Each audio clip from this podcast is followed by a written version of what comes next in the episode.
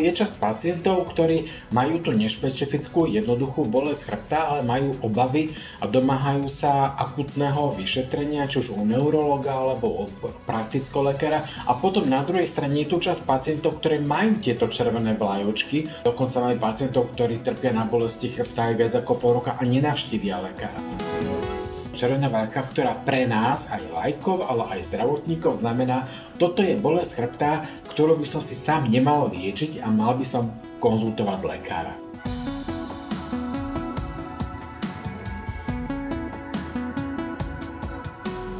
Dobré zdravie je silné zdravie a silné zdravie je zdravisimo. S bolesťou chrbta má osobnú skúsenosť viac ako 80% populácie. Je to veľmi vysoké percento, ktoré potvrdzuje, že bolesť chrbta je jeden z najčastejších zdravotných problémov a štatistiky ďalej uvádzajú, že až v 90% ide o nešpecifickú bolesť chrbta. V dnešnom podcaste si povieme nielen o tom, čo znamená nešpecifická bolesť chrbta, ale pozrieme sa aj na tzv. red flex. Hosťom podcastu je neurológ pán doktor Milan Grofík z Univerzitnej nemocnice v Martine. Moje meno je Tatiana Poliaková a prajem vám príjemné počúvanie. Vysielanie podcastu podporila spoločnosť Vorvak Pharma Slovensko a stránka Bezbolesti chrbta SK. Mediálnym partnerom podcastu je online magazín plný Elánu, kde sa dočítate o zdraví a o mnoho viac. Dobrý deň, pán doktor, vítajte u nás v štúdiu opäť. Dobrý deň, prajem, ďakujem pekne za pozvanie, teším sa na ďalší podcast. Áno, dlhšie sme sa nepočuli, ale to nič nemení na tom, že dnes máme opäť veľmi zaujímavú tému. Ako som už spomínala v tom úvode, budeme sa rozprávať o nešpecifickej bolesti chrbta, a o tom, prečo tvorí až 90% zo všetkých prípadov bolesti. Viete nám prosím o tom povedať viac? Áno, ten pojem eh, bolesť chrbta je pre každého z nás, eh, či už zdravotníckých pracovníkov alebo lajkov veľmi dobre známy. Ten pojem nešpecifická bolesť chrbta je už trošku menej známy, ale je to také označenie, skôr odborné označenie, pre takú tú nezávažnú, jednoduchú bolesť chrbta, ktorá nie vždy musí byť teda chorobným príznakom. Ako ste už aj vy spomínali, viac ako 80% ľudí počas svojho života sa stretne s bolesťou chrbta, ktorá súvisí zväčša s nejakou bolesťou, ktorá vznikne po väčšej fyzickej námahe alebo pri nejakom nesprávnom pohybe. Takže naozaj toto je tá nešpecifická bolesť chrbta, ktorá zvyčajne nevyžaduje nejakú ďalšiu lekárskú diagnostiku ani nejakú špeciálnu terapiu a dá sa povedať, že svojpomocne prejde sama či už vplyvom nejakej úľavovej polohy alebo úľavového režimu alebo po prípade aj nejakej prechodnej krátkej farmakoterapie. Bolesť delíme aj podľa dĺžky trvania. Ako dlho môže táto nešpecifická bolesť chrbta pacientov trápiť? Áno, to jedno delenie je teda už ako sme spomínali na tú nešpecifickú bolesť a potom tú zriedkavejšiu špecifickú, ktorá už zo sebou prináša rôzne iné typy poškodenia, ktoré už spadajú do kompetencie lekára. To je jedno delenie a to druhé delenie je podľa dĺžky trvania my hovoríme o bolesti akútnej, to je do troch týždňov, subakútnej 3 týždne až 3 mesiace a chronické bolesti. Tá chronická bolesť je dlhšia ako 3 mesiace a samozrejme pokiaľ niekoho boli niečo viac ako 3 mesiace, tak to je jednoznačný dôvod na nejaké lekárske vyšetrenie a samozrejme to není nič normálne, to už naozaj treba lekársky riešiť. Tá akútna bolesť, ktorá trvá do tých troch týždňov, tak tá naozaj je typická pre tú nešpecifickú bolesť, ako je to bežné zaťatie v krížoch alebo v krčnej chrbtici. Takže preto aj to časové e, delenie je veľmi dôležité. V úvode podcastu som tiež spomínala, že sa pozrieme aj na bolesť chrbta prostredníctvom tzv. red flex.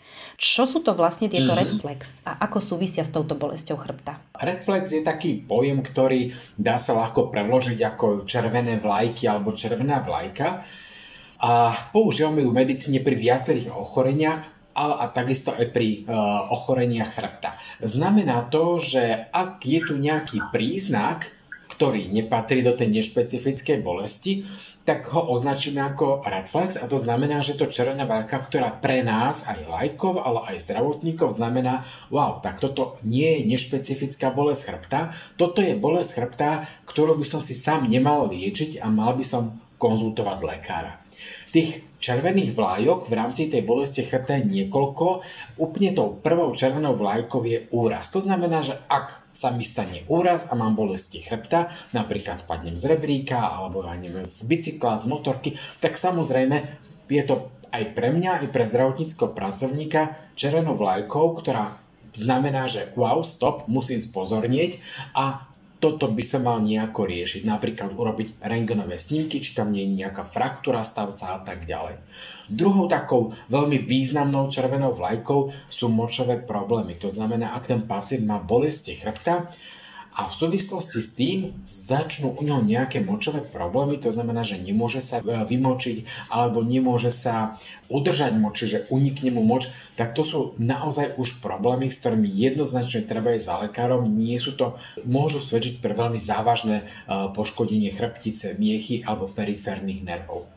No a samozrejme, tých červených vajok máme viacej, napríklad aj keď tie bolesti nie sú len v krížoch alebo v krčnej chrbtici, ale nám vystrelujú do ruky alebo do nohy, tak to už je naozaj známka, že to nie je obyčajná, nešpecifická bolesť chrbta, ale môže byť podmenená platničkovou chorobou. A tá už vyžaduje trošku iný prístup, nielen teda samoliečbu, hej, ale samozrejme tých príznakov je viacej, napríklad ak niekto v rámci tej choroby má aj okrem bolesti chrbta aj teploty, nechutenstvo, zvrácanie, nočné bolesti a tak ďalej. Za tým sa môže skrývať kľudne nejaké poviem napríklad aj nádorové ochorenie tej chrbtice a tak ďalej. Takže to sú všetko veci, ktoré, ktoré do tej nešpecifickej bolesti chrbta nepatria. Ak sa takéto príznaky vyskytnú, tak treba jednoznačne kontaktovať lekára. Čiže tie červené vlajočky vlastne sú ako také výkričníky, že keď sa mi toto deje pri tej bolesti chrbta, tak jednoznačne musím ísť za lekárom, lebo to nie je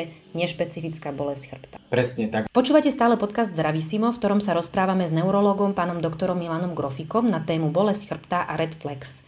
Pán doktor, už sme si povedali, čo sú to tieto red flex a ako súvisia s bolesťou chrbta a zaujímalo by ma, či existujú aj nejaké pravidlá alebo odporúčania podľa týchto červených vlajočiek aj pre nás pacientov, čo napríklad môžeme urobiť sami pre seba. Áno, v podstate ako náhle človek, ktorý má bolesti chrbta viazané sú na úraz, čiže to je tá prvá červená alebo v súvislosti s nimi vzniknú nejaké močové problémy, okamžite to pre toho pacienta znamená, toto nie je určené pre moju samoliečbu, ale musím ísť tým k lekárovi.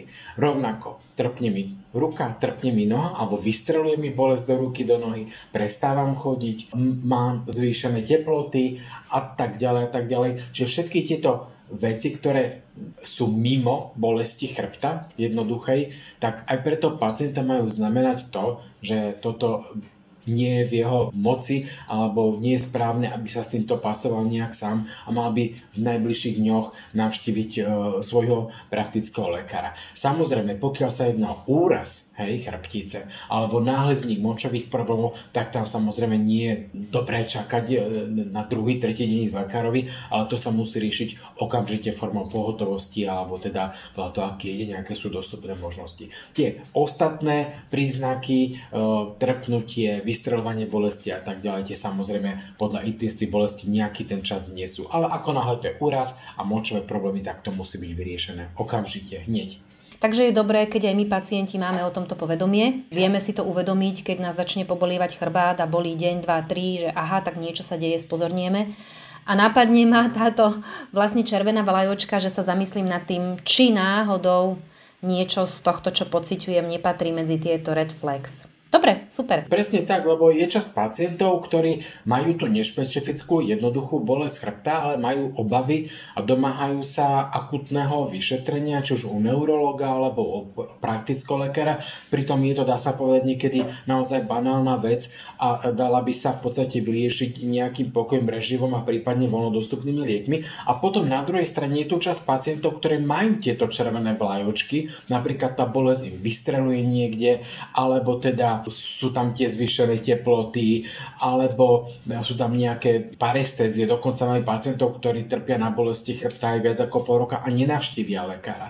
Takže je veľmi dôležité, aby vlastne o týchto červených vlajočkách e, vedeli práve aj pacienti, lebo podľa toho sami seba vlastne môžu dobre zmanéžovať, čo sa týka e, svojho zdravotného stavu. Vedia o týchto červených vlajočkách aj lekárnici, keď napríklad idem s bolestou chrbta do lekárne si kúpiť nejaký voľnopredajný liek na bolesť, môžeme na toto lekárnik upozorniť? Áno, samozrejme lekárnik okrem toho odborného poradenstva k vydávaným liekom, tak zabezpečuje odborné poradenstvo aj po stránke zdravotnej. To znamená, že áno, aj lekárnici vedia o týchto červených vlajočkách v súvislosti s bolestiami chrbta a myslím si, že veľmi dobre vedia nasmerovať toho pacienta pri konzultácii o tomto zdravotnom probléme, čo ďalej. Či to teda liečiť sám v spolupráci s lekárnikom, alebo či odoslať k lekárovi, k akému lekárovi a kedy. Určite by vám toto vedeli aj lekárnici veľmi dobre pomôcť. Zohrávajú veľmi dôležitú úlohu v tomto manažmente. Dobre, pán doktor, ešte poďme k tej akutnej bolesti, ktorú ste spomínali. Tam sa určite počíta s užívaním liekov proti bolesti, ale stačí Aha. užívať bežne dostupné lieky proti bolesti, alebo sa odporúča aj niečo iné? Každého z nás môže chytiť v živote nejaká taká situácia, kedy nás zatne v krku alebo v krížoch, hej, spravíme nejaký zlý pohyb alebo to preženieme s nejakou športovou alebo fyzickou aktivitou, tak e, samozrejme v tom prípade je veľmi dobré pomôcť nejakými voľnopredajnými liekmi. Naozaj lekárnik nám vie poradiť. Sú teda hlavne z kategórie nesteroidných antireumatík. Veľmi časté sú to ibuprofenové, diklofenakové a iné prípravky. Takže naozaj veľakrát tej akutnej bolesti sa bez nich jednoducho neobídeme. To je ale jedna vec, že dať si liek od bolesti, to hneď treba povedať aj tú druhú vec, alebo to B, že to nie je len dať a pokračovať v nejakej fyzickej aktivite, ísť do práce alebo pokračovať v športe, že to určite e, bude chcieť aj trošku takého, takého fyzického pokoja, hej, hlavne vtedy, ak sme pod liekmi, ktoré tlmia bolesť. A Samozrejme je tu ešte druhá vec a to sú tzv. adjuvancia alebo pomocné lieky, kde patria napríklad aj vitamíny skupiny B, pokiaľ sú podávané vo veľmi vysokých dávkach, tzv. terapeutických dávkach, konkrétne mám na mysli trojkombináciu B1, B6, B12, ktoré majú veľmi dobrý uh, efekt. Same o sebe mierne tlmia bolesť, ale hlavne ak ich skombinujeme s tými základnými liekmi proti bolesti, tak nám prinesú rýchlejšiu úľavu od bolesti, lepšie nám lieky zaberú, s tým, že samozrejme potom nie sú potrebné také extrémne vysoké dávky a tým pádom aj tolerancia tej liečby alebo nežrúce účinky prípadné, ktoré tie lieky od bolesti so sebou prinášajú, tak uh, majú potom menší dopad na, na zdravie. Takže uh, vrele odporúčam ako ku každej tej akutnej bolesti a ku každému tomu lieku od bolesti pridať aj práve takúto tú adjuvantnú terapiu, ktorá zásadne pomôže tomu pacientovi. Na to máme klinické štúdie, kde bolo dokázané, že pokiaľ sa pridajú k takýmto základným liekom, ktoré vám v lekárni vedia vydať aj bez lekárskeho predpisu vitamíny skupiny B v vysokých dávkach, tak dokáže sa skrátiť doba tej liečby takmer o polovicu. A aj celkový počet tých uh, užitých tabletiek takmer o polovicu, čo je veľmi pekný úspech. Hej? A zvlášť teda u ľudí, pokiaľ užívajú viaceré tabletky alebo majú viaceré ochorenie, tak tam je to veľmi dôležité. Uh-huh, tak to stojí za vyskúšanie. Uh-huh. Samozrejme, okrem liekov, či už základných liekov od bolesti alebo týchto pomocných liekov, o ktorých sme hovorili, je nevyhnutnou súčasťou liečby aj e, istý pohybový režim. Samozrejme, asi by nebolo rozumné, keby pacient s bolesťou chrbta napriek tomu, že užíva lieky, e, pokračoval v nejakých zlých aktivitách. To znamená, že tá chrbtica si potrebuje chvíľočku oddychnúť a je veľmi dôležité, aby v tom akutnom stave teda ten pacient e, nerobil šport, nerobil ťažkú fyzickú aktivitu, aby mal skôr teda len ten pokojový alebo kľudový režim a našiel si nejakú tú úľavú polohu a v podstate obmedzil tú fyzickú aktivitu na dobu, kým mu tá bolesť e, neprejde. To je veľmi dôležitá súčasť tejto akutnej terapie bolesti chrbta. A čo sedenie za počítačom? Lebo to síce je aktivita v pokoji, ale asi tiež je to námaha pre ten chrbát? Určite áno, určite aj sedavé zamestnanie záťaž e, na chrbticu. V tomto prípade si myslím, že naše ľudské telo je veľmi, veľmi rozumné a múdre a ono nám hlási nejakým spôsobom, čo je dobré a čo je zlé. Takže najlepšou tou radov pre tých lajkov je to, že nech si vyskúšajú, ktoré polohy a ktoré činnosti im robia dobre. To v podstate môžu vykonávať a ako náhle pri niektorých pozíciách, polohách, aktivitách majú bolesti, tak to jednoznačne signalizuje, že to toto nie je vhodná pozícia pre ubolený chrbát. Dobre, takže nesmieme zabúdať ani na pokojový režim, lieky nie sú všetko, chrbátu treba dopriať aj oddych. Ktorí pacienti by mali byť obozretní alebo kedy by sme mali byť obozretní pri užívaní liekov proti bolesti chrbta? V našej populácii je veľká časť pacientov, ktoré tieto lieky, ktoré označujeme ako nesteroidná antireumatika, už som spomínal, že sú to rôzne ibuprofenové alebo diklofenakové prípravky, tak e, nie, nie sú pre nich vhodné. Sú to napríklad pacienti, ktorí užívajú isté lieky na riedenie, antikoagulancia, či proti zrážanlivosti krvi, pretože tam môže dôjsť k e, výraznému e, poškodeniu žalúdka a krvácaniu zo žalúdka. Hej. Rovnako sú to pacienti, ktorí majú nejaké ochorenie žalúdka, vredovú chorobu alebo akékoľvek iné ochorenie ochorenie žalúdka. Jednoducho tieto lieky sú ťažké na žalúdok, hlavne ak sú v vysokých dávkach a ak sa používajú dlhodobo. Takže naozaj v tomto prípade treba byť veľmi, veľmi obozretný. Ale zase treba povedať, že nesteroidná antiromatika, pokiaľ ich sa používajú dlhodobo, sú škodlivé nielen na ten gastrointestinálny systém, ale aj na kardiovaskulárny systém. To znamená, že je tam istá predispozícia k vzniku cerebrovaskulárnych príhod, ako je mozgová príhoda, alebo kardiovaskulárnych príhod, ako je napríklad infarkt myokardu. Takže naozaj treba byť hlavne v tej strednej vekovej skupine a vyššej vekovej skupine veľmi obozretný pri používaní týchto liekov. A práve aj preto je veľmi dobré, ak už teda tie lieky človek potrebuje, tak ich minimalizovať. To znamená čo na najkračší čas a čo najmenšej dávky. A k tomu nám môže práve pomôcť tá kombinácia týchto liekov od bolesti spolu s e, trojkombináciou B vitamínov vo vysokých terapeutických dávkach, lebo nám umožní skrátiť dobu toho užívania tých liekov. Uh-huh, jasné. U tých rizikových pacientov pre nesteroidné antireumatika, ktorí nemôžu takéto lieky užívať, tak v tom prípade by som možno, že im odporúčil voliť skôr obyčajný paracetamol, ktorý takéto neždúce účinky závažné na kardiovaskulárny a gastrointestinálny systém nemá. A čo ak tá bolesť mi neprechádza? Kúpila som si v lekárni lieky, vitamíny, ale stále sa necítim dobre. Asi nie je dobre ďalej pátrať, asi treba navštíviť lekára. Všeobecne platí také pravidlo tej samoliečby, že tá by mala trvať priemerne nejakých 5 dní. Ak 5 dní človek e, užíva voľno dostupné lieky od bolesti a stav sa nelepší, tak jednoznačne e, niekde je problém a mal by kontaktovať svojho, svojho praktického lekára. Pán doktor, prešli sme si pekne túto problematiku a chcela by som sa vás ešte opýtať na jednu takú špecifickú vec, ktorá nepatrí síce priamo do tejto témy o bolesti chrbta, ale dotýka sa vás, aspoň z časti, pretože pôsobíte v univerzitnej nemocnici v Martine, kde sa na pôde aj vašej nemocnice a Jeseniovej lekárskej fakulty Univerzity Komenského koná každoročne pravidelná medzinárodná súťaž Med Games pre medikov a ošetrovateľov. Poznáte túto súťaž? Máte s ňou aj osobnú skúsenosť? Áno, túto súťaž poznám, musím povedať, že veľmi obľúbená medzi študentami medicíny.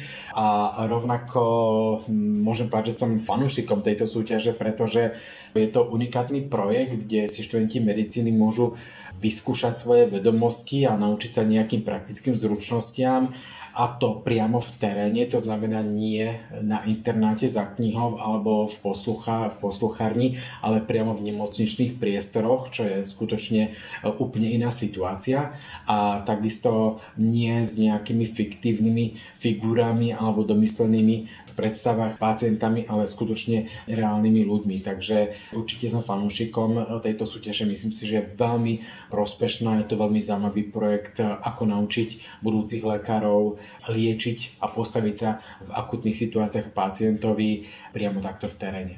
Hm, vyskúšať si aj tú stresovú situáciu. Máte aj vyskúsenosti osobné so študentami? Venujete sa aj pedagogickej činnosti? Áno, e, pracujem aj ako odborný asistent na lekárskej fakulte, takže podielam sa na praktickej aj prednáškovej činnosti v neurológii. Takže každý, kto bude mať e, tento rok 13. a 14. oktobra v okolí Martina cestu, tak sa môže ísť pozrieť možno uvidí aj vašich študentov priamo v praxi, ako súťažia a pokiaľ cestu do Martina mať nebudete, tak si môžete kliknúť aspoň na web súťaže a to je medgames.jlfuk.sk. Pán doktor, veľmi pekne vám ďakujem za rozhovor a želám vám veľa úspechov v ďalšej práci. Ďakujem pekne.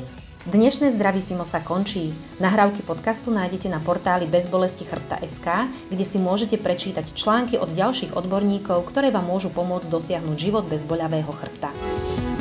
Nájdete nás aj na Facebooku, Instagrame a YouTube ako Zdravísimo podcasty o zdraví. Budeme radi, ak náš podcast odporúčite svojim priateľom a známym. Želáme vám pevné zdravie a do skorého počutia. Vysielanie podcastu podporila spoločnosť Vorvak Pharma Slovensko a stránka Bezbolesti chrbta. Mediálnym partnerom podcastu je online magazín plný Elánu, kde sa dočítate o zdraví a o mnoho viac.